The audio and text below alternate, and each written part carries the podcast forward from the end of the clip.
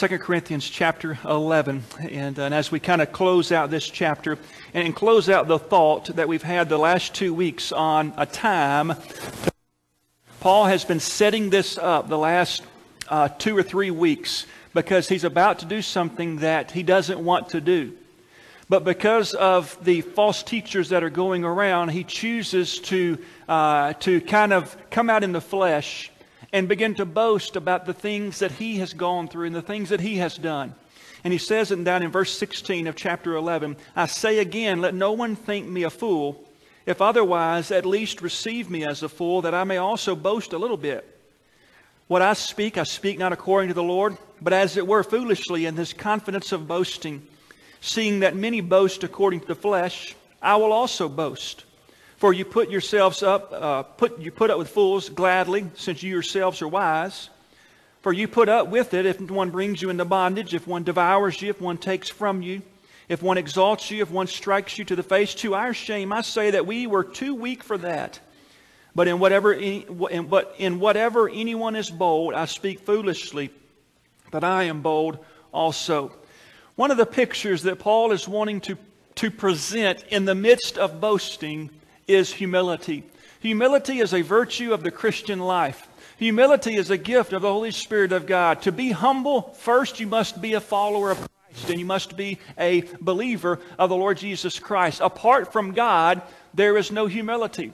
Apart from a relationship with God, there is no humility. When God goes, so does humility. When you take God out of a picture, you take out humility, you replace it with the second uh, uh, God in man's life, which is themselves, which is an idol, and the root of all sin, which is pride. To get rid of pride, humble yourselves before God. Several years ago, it's been probably eight or, or ten years ago, me and a friend of mine went fishing and we decided to go to, uh, to Sardis Lake where we wanted to go and where, uh, where both of us kind of knew the lake, although the, my friend of mine was not a, uh, an, an, an avid fisherman, but he wanted to go, and I wanted him to go. I invited him to go. So we went out that day. It was an October day. Beautiful, beautiful uh, uh, scenery. Everything was picture perfect. Uh, just like any other fisherman, whether you go fishing or you go to the woods, it's going to be the day. Because if it's not going to be the day, and if you're not thinking about the day, then you're not going to go. But it was going to be a good day. So we get out there on the water, and it's, we started to catch some fish. And we were excited about it. In fact, we were talking about the whole time about what we were doing and what we were not doing. And my partner, who doesn't fish a lot, says, Is it always like this? I said, It's never been like this. I said, We're just going to enjoy the moment and catch some fish. Well, we had crossed about 22 or 23 fish. The limit back then was 20 fish per person.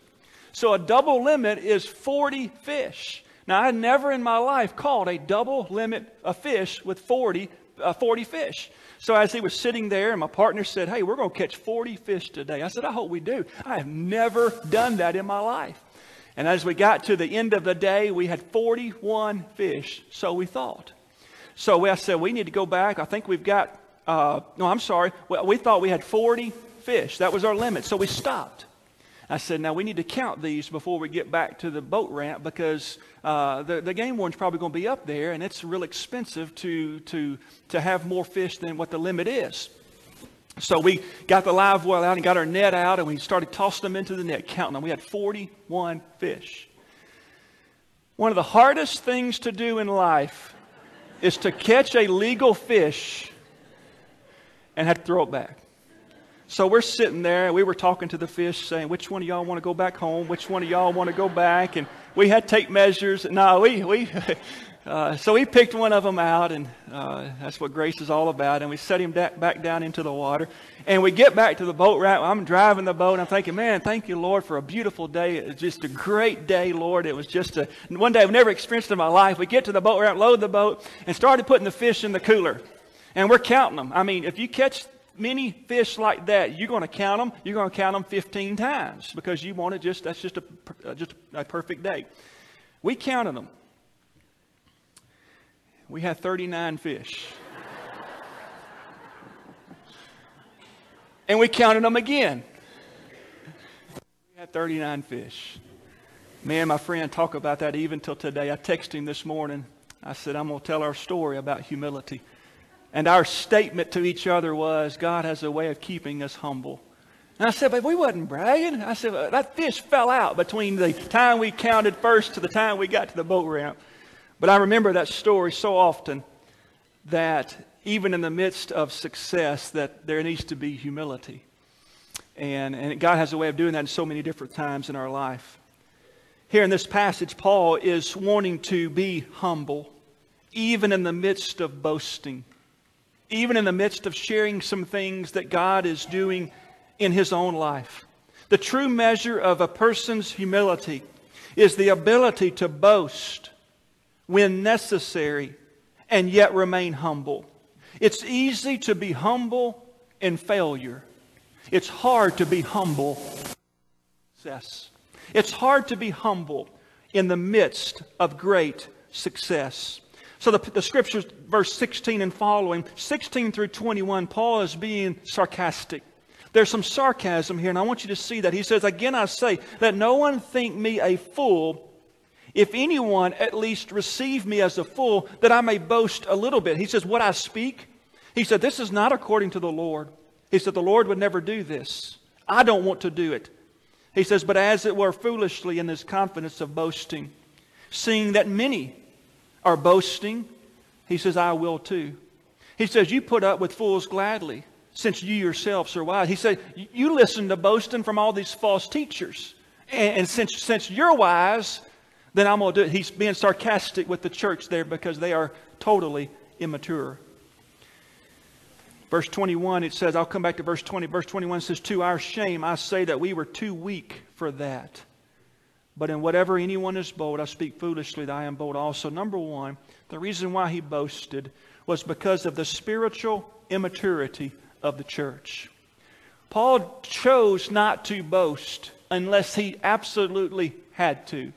And he's doing it here because of the immaturity of the church. The boasting is from the false teachers and from the false preachers and leaders of the day has spread throughout the church.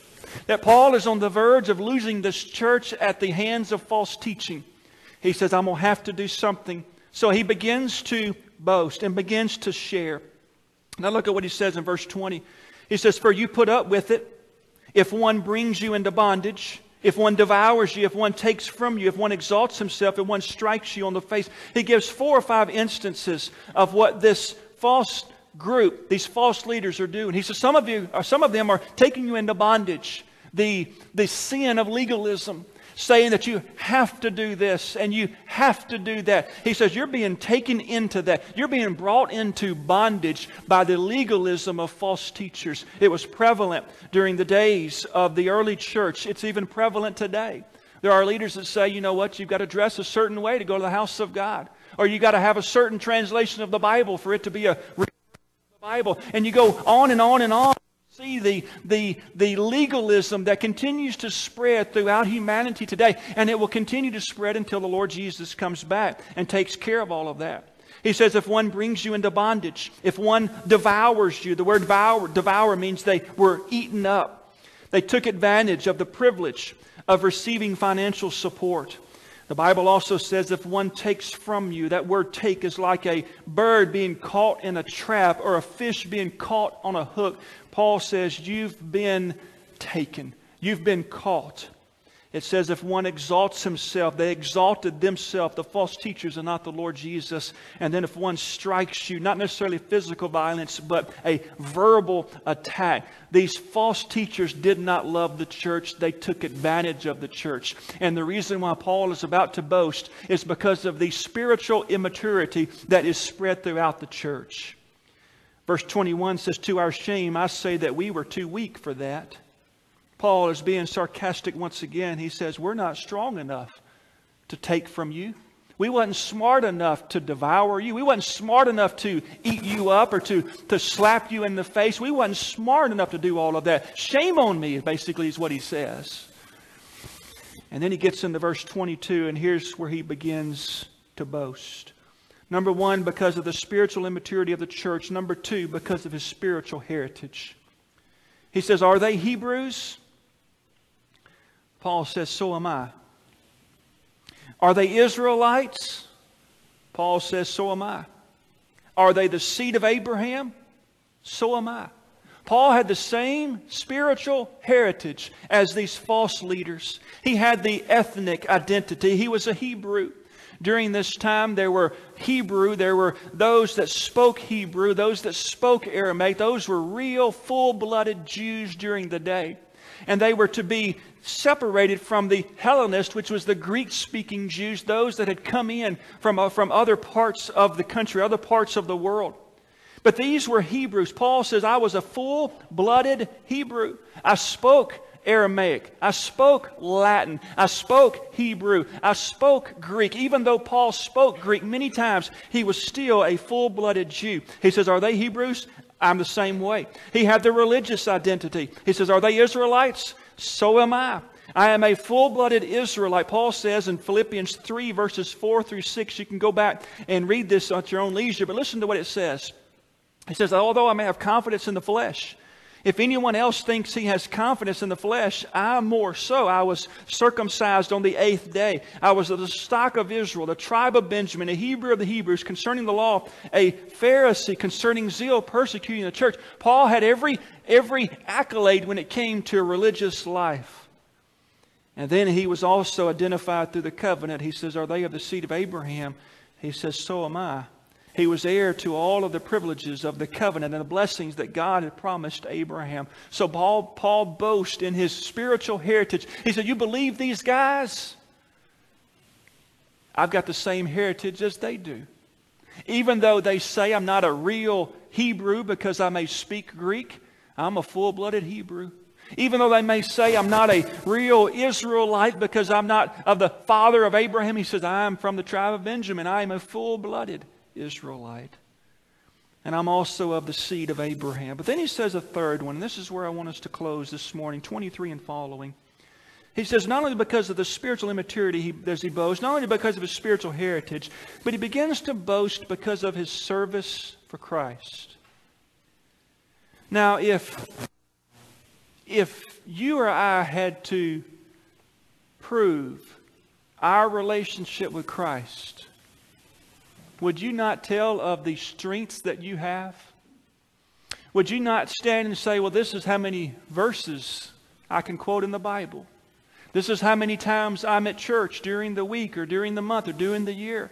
This is how many times I've shared my faith. D.A. Carson says it like this He says, Paul's detractors might have expected Paul to say something like this as he begins to boast I have established more churches than anybody. I've preached the gospel in more lands to more ethnic groups. I've traveled more miles. I've won more converts to Christ. I've written more books. I've raised more money. I've dominated more councils. I've walked with God more fervently, seen more visions. I've commanded the greatest crowds and performed the most spectacular miracles. Now, all of that is true in Paul's life. Every bit of that. Yet he chose not to focus on his strengths. When he says, I'm about to boast, and he's been doing this for two chapters now, he instead begins to boast in his weaknesses. He says in verse 23 Are they ministers of Christ? Are they servants of Christ? Paul says, I speak as a fool, I am more. He says, In labors, more abundant, in stripes, above measure in prisons more frequently, in deaths often. Now, I want you to read in verse 24 and following. These are the parts of the Bible we often forget. These are the parts that we sometimes don't remember, and we, we, we, we forget that these, this text is, and this is the greatest church planner, the greatest missionary who's ever lived. Verse 24 From the Jews, five times I received 40 stripes minus one. According to Scripture, according to Hebrew Old Testament Scripture, the most times that you can whip a person is 39 times. We learn that not only through the Old Testament, but our Lord Jesus Christ was also whipped 39 times before he went to the cross. Paul says five times. I was laid over a piece of stone or a piece of wood. And they took that cat o' nine tails and whipped my back. 120 and 95 times. Now, one strike can kill a person. But he says, Five times I've done that. You may not understand that, but he never wrote about that in Acts. You won't read that in the book of Acts. You'll read about some other things. But this was true in Paul's life. The Bible goes on in verse 30, verse 25, three times I was beaten with rods. A rod was the Roman, the Gentile form of persecution, of beaten, of beating. Three times he says I was beaten with, with, with, with the rod. Acts 16, 22 and 23 talks about being beaten with rods in Philippi. We know the story where Paul and Silas were sitting in prison and praising the Lord, and the walls began to shake, and the jail was opened up, and the Philippian jailer said, What must I do to be saved? And that's where Paul says in 1631, Believe on the Lord Jesus Christ, and you shall be saved. Did you understand that before they got put in the prison, that they were stripped naked and, and beaten and beaten with rods almost to death?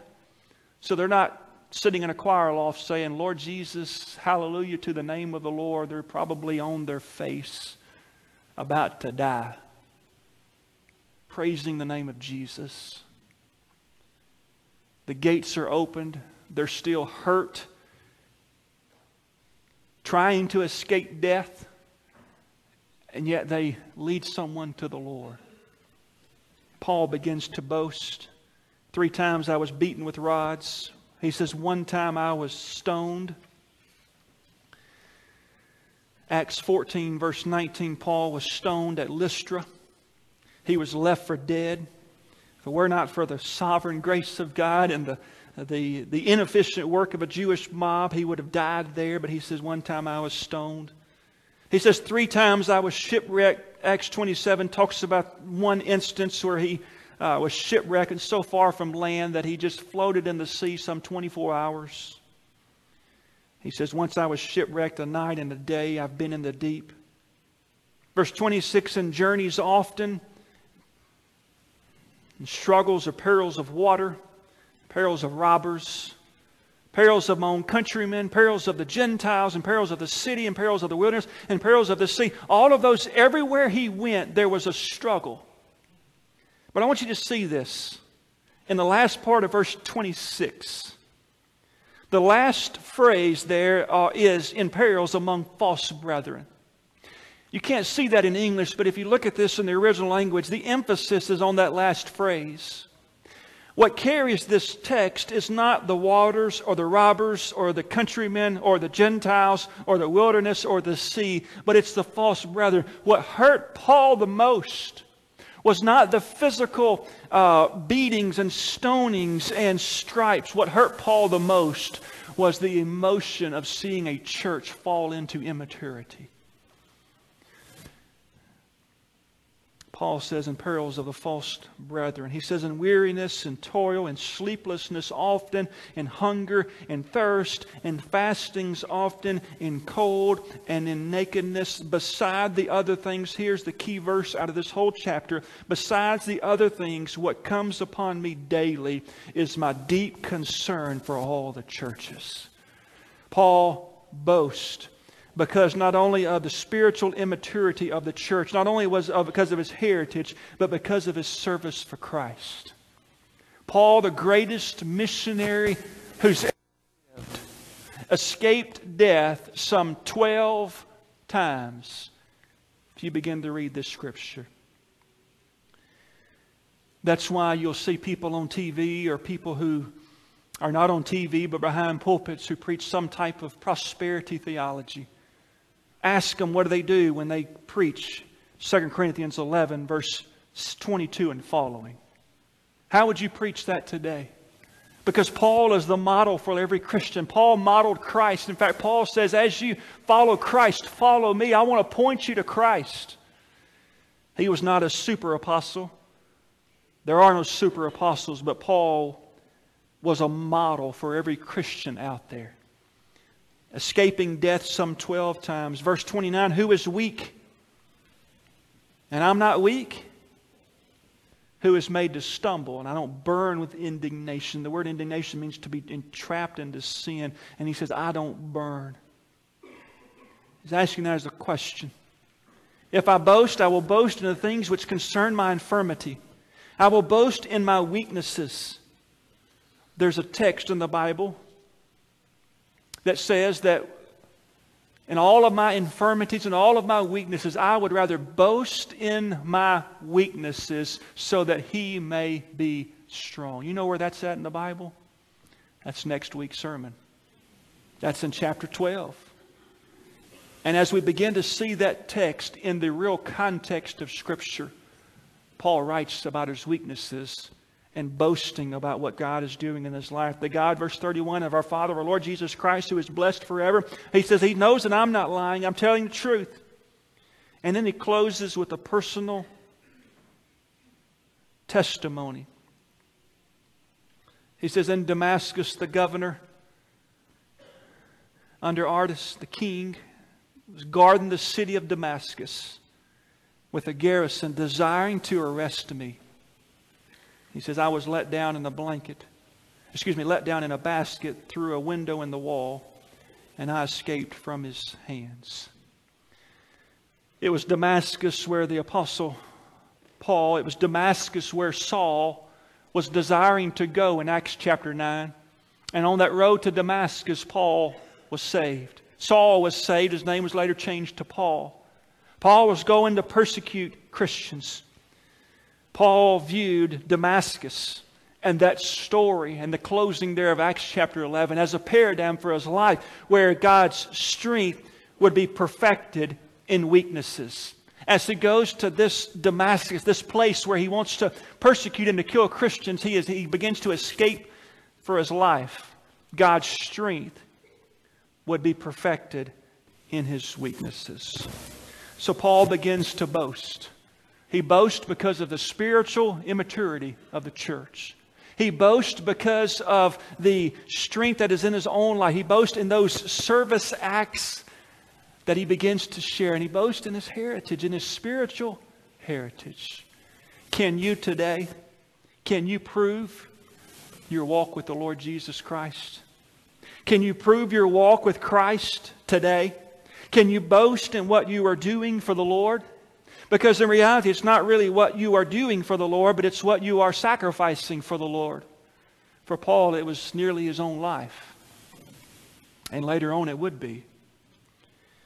If all you had was to boast in your sacrifices and being a servant of the king, would you have anything to say? If all you had to boast was in your sacrifices for Jesus and your service to Him, would you have anything to say? Let's pray. Father, I ask today, God, as you have spoken to our hearts, that you would humble us. Humble us before the cross, humble us before the throne. May we, through the example of the Apostle Paul, Know that we, at times, you may put us in places where we need to boast because of the false teachers that are around. Paul would agree, Lord, and the scripture says when we boast, that we boast in the Lord. God, there are times where we may need to stand and share who we are in Christ, our heritage. We may not be a Hebrew, we may not be an Israelite, we may not be the seed of Abraham. But we know who our Savior is, and His name is Jesus. And I pray, Lord, we'll never get tired of boasting in the name of Jesus. And God, as all those false teachers never understood what Paul was having to go through, every synagogue he went to and every new city meant that he was to lay down and to take 39 lashes or to be stoned or other form of persecution. Yet he got up every single time because the gospel was greater than physical ailments. Father, through our weaknesses, I pray, God, that you would strengthen us. I pray, Lord, if there is somebody that is here today, Lord, that does not have that personal relationship with Christ, may they look at the example of Paul, beaten nearly to death, yet still saying the name Jesus.